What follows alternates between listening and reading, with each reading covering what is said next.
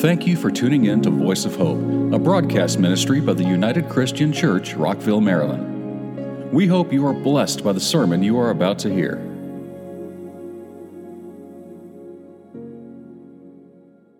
Today's sermon will be based on First Epistle of John, the first chapter.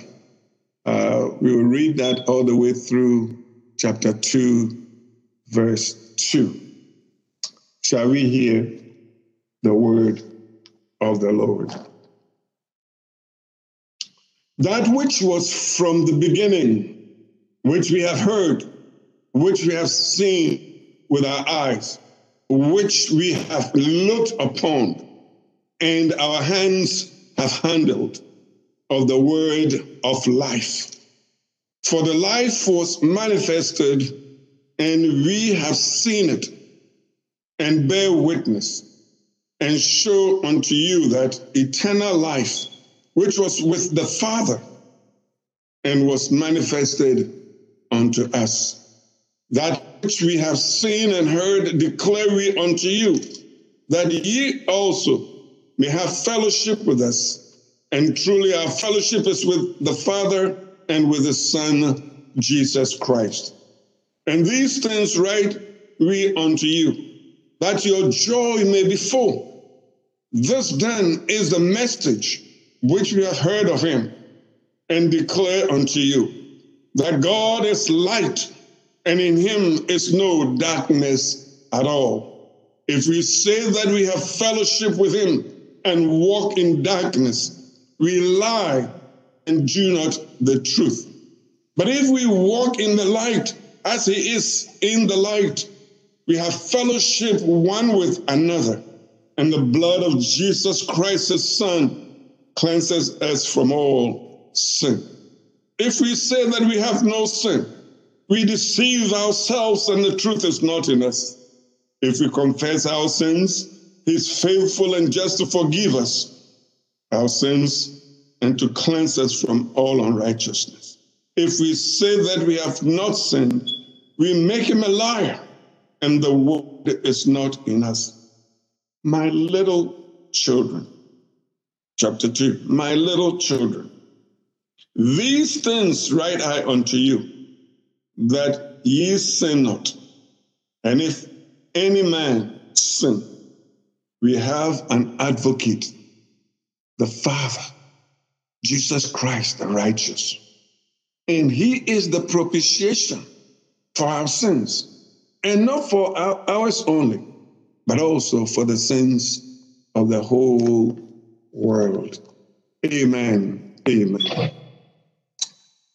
Uh, today's sermon topic is conditions for divine fellowship. Today's sermon topic is conditions for divine fellowship. And, uh, you know, I know we have to take our time and go through this. Uh, John's gospel sounds so, uh, the, John's uh, epistle sounds so uh, simple, I know, but there are deep, deep, deep uh, truth in that. So we'll take our time and dig through it and allow the Lord to teach us. Conditions for divine fellowship. God desires to have fellowship with us as his children. And he wants us to have fellowship with one another. And it's extremely important that as believers, we have fellowship not only with one another, but with God our Father. Now, the basis for any true fellowship is the person of the Lord Jesus Christ. Therefore, my brothers and my sisters, I want to suggest to you that it's not possible to have fellowship with those who have false views about Him. If somebody doesn't believe in the date, the incarnation, does not believe in Jesus Christ, his death, his burial, and his resurrection, you cannot have fellowship with that person because that person is still walking in darkness. When we look at verses 1 and 2, the apostle teaches us about the eternity, Christ's eternity, and the reality of his incarnation. And the same one who existed from all eternity with God the Father came down into this world as a real man. And John here in this epistle referred to him as the word of life. When you go to John's Gospel, chapter 1, the very first verse, we are reminded that in the beginning was the Word, and the Word was with God, and the Word was God. And again in John chapter 1, verse 14, we read these words, and the Word was made flesh and dwelt among us. And we beheld his glory, the glory of the only begotten of the Father, full of grace and truth. The reality of his incarnation is indicated by the fact that the apostles heard him. They saw him with their own eyes. They gazed upon him and actually, you know, even handled him. They touched him. They walked with him and they ate with him. They fellowshiped with him. The word of life was not a mere passing illusion, but was a real person in a body of flesh. Jesus Christ came here and he was real. Amen. A real man, a real person. Hallelujah. And in the second verse of you know our text, you know, uh, it confirms that uh, the one who was with the Father and whom John calls that eternal life actually came, you know, uh, in the flesh and dwelt among us and was uh, uh, was even seen and uh, he walked with the apostles. Hallelujah. Uh, there's an anonymous author, writer, who shows the practical implications of these first two verses. And I quote the practical implications on our lives. And he says, I am glad that my knowledge of eternal life is not built on the speculations of philosophers or even theologians, but on the unimpeachable testimony of those heard, saw, gazed at, and handled him in whom it was uh, incarnate. It is not merely a lovely dream, but solid fact, carefully observed and an, an accurately recorded fact. End of quotation. My friends, Jesus was here. It's real.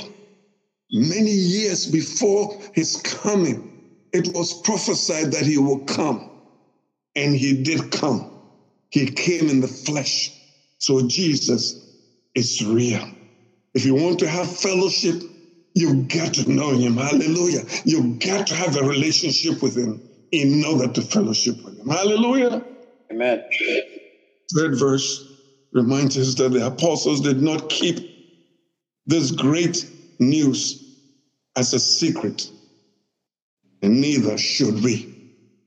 There are a lot of us who call ourselves believers, we call ourselves children of God. We are so Holy Ghost filled and fire baptized, and yet we are not able to reach out and tell somebody about Jesus Christ. Oh, who is capable of saving anybody. We have a responsibility as believers, as people who are called into this fellowship with Him to reach out and let others know that Jesus is real and he still saves. Hallelujah. Amen. The apostles realized that the foundation of full true fellowship is found in Jesus Christ. So they shared, they shared the message freely and fully. Anyone who receives the testimony of the apostles and all other believers, oh yes, must also share and be in fellowship with him. How wonderful and glorious. Oh, that guilty sinners like us should ever be brought into fellowship with God the Father and with His Son, Jesus Christ, and the blessed Holy Spirit. Oh, this is an amazing truth that believers must always rejoice and be glad that we have a God who is not only merciful, but is eternally gracious. You know that when he was born, Jesus is the name given to him at birth. And that speaks of his perfect humanity. Jesus speaks of his perfect humanity. It lets us know that yes, he came into the world as, oh, he came into this world in the flesh as prophesied. Christ then is the name that speaks of him as God's anointed one, the Messiah. So, in the name Jesus Christ, we have a witness to his humanity and to his deity. Jesus Christ then is a very God of very God. And he is the very man of the very man. So why is John telling us about the subject of fellowship? In verse 4. The reason simply is that our joy may be full. Hallelujah. So that our joy may be complete.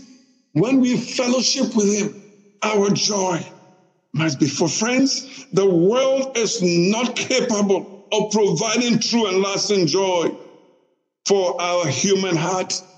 The human heart is always looking for something, is longing for something to fill the void. And the only one who can fill this void is our Lord Savior Jesus Christ. And He brings joy, unspeakable joy to our hearts when our hearts are filled by Him. Hallelujah. Amen. When a person is in fellowship with God and with the Lord Jesus, he has deep seated joy that cannot be, you know, uh, explained and that cannot be disturbed by earthly circumstances, situations around us, COVID or no COVID. It will not affect the joy and the relationship that we have with our Lord and Savior Jesus Christ. Because at the source of our love, the basis of our love is deeper than what we see around us. The basis of, of our joy is greater than what we hear and what, oh God, we smell around us. Amen. It's deep, deeper than we can think. The song that we used to sing and sang mostly in, in some Baptist circles, and even when we were young, we used to sing this song. This joy I have, the world didn't give it to me. This joy I have, the world didn't give it to me. This joy I have, the Lord, the world didn't give it to me, and the world cannot take it away. Hallelujah. Amen. World cannot take our joy way. Now that I'm done with introduction, let me get into the message. And the message is conditions of divine fellowship. There are three things that I want to talk about, and probably, uh, probably, let me warn you, I may not be able to finish uh, these three things today. I'm mindful of the time, but also I'm mindful of the fact that the, there are important things that we need to learn in this epistle.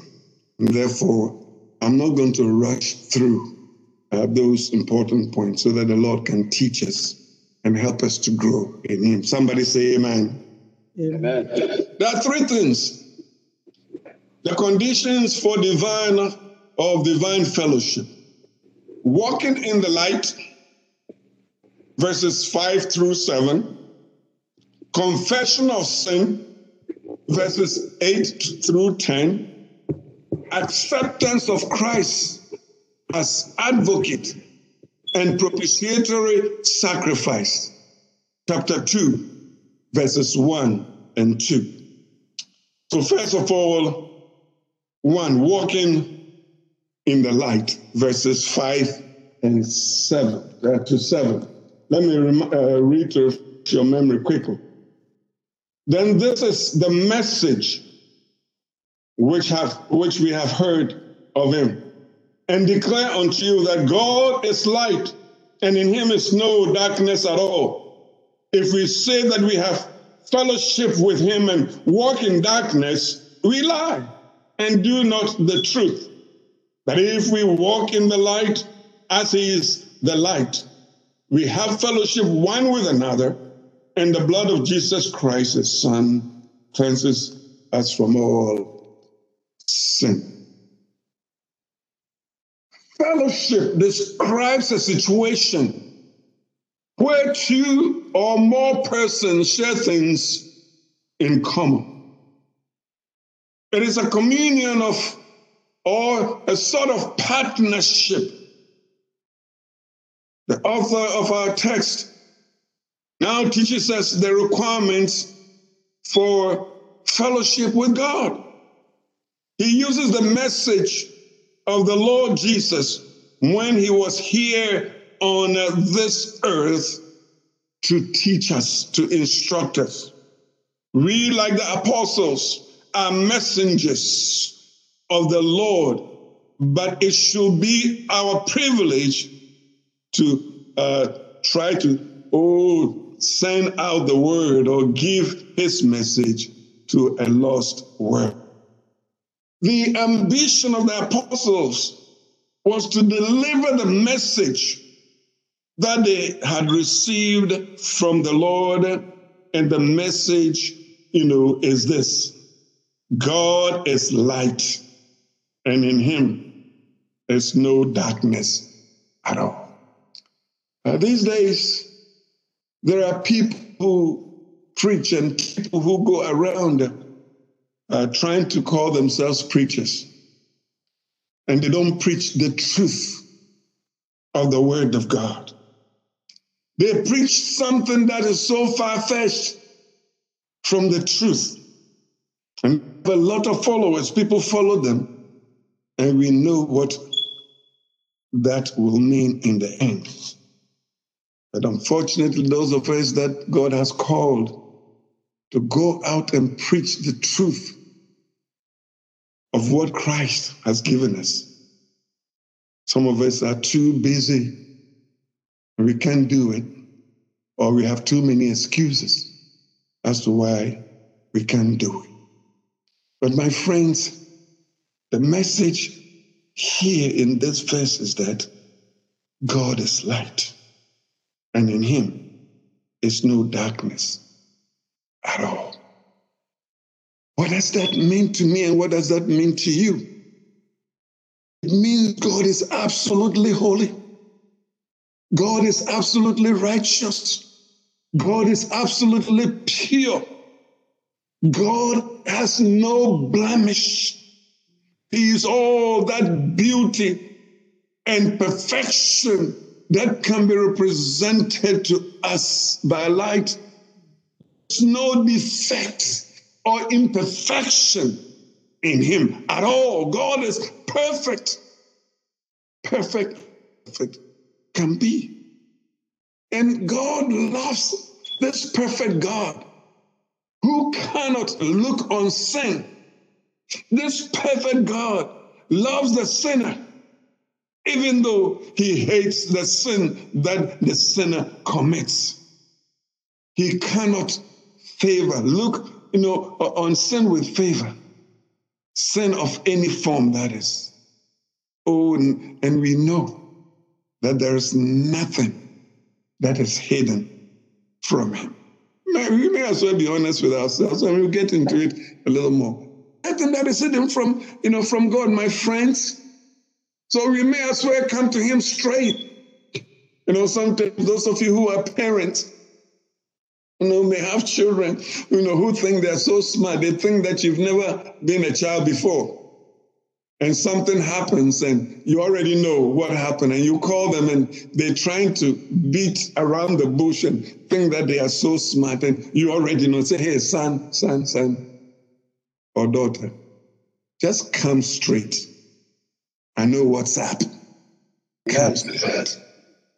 You know, God is telling us my children, don't play any games with me. Huh?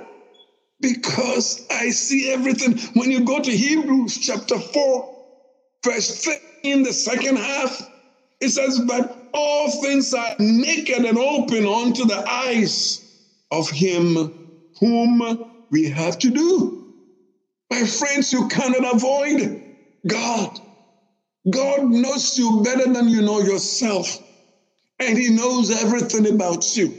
He knows everything about me. He knows everything about all of us. What happened in the past, what is happening now, and what will happen in the future.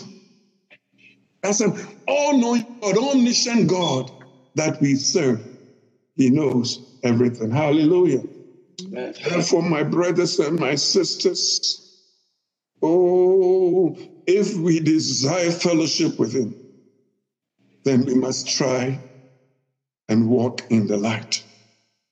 In John chapter 8, the Gospel of John chapter 8, verse 12, Jesus himself reminds us, he says, I am the light of the world. He that followeth me shall not walk in darkness, but shall have the light of life. You know, and we are also reminded by the psalmist in Psalm 27, verse 1 The Lord is my light and my salvation. Whom shall I fear? The Lord is the strength of my life. Of whom shall I be afraid? Fellowship with God requires us to walk and live in the light. My friends, in order for us to be in fellowship with God, there can be no sin. Verse 6 says, if we say that we have no, we have fellowship with him and walk in darkness, we lie and do not speak the truth. To walk in darkness is to live and act according to such ignorance and erroneous practices contrary to the holy nature of God with whom we seek to fellowship.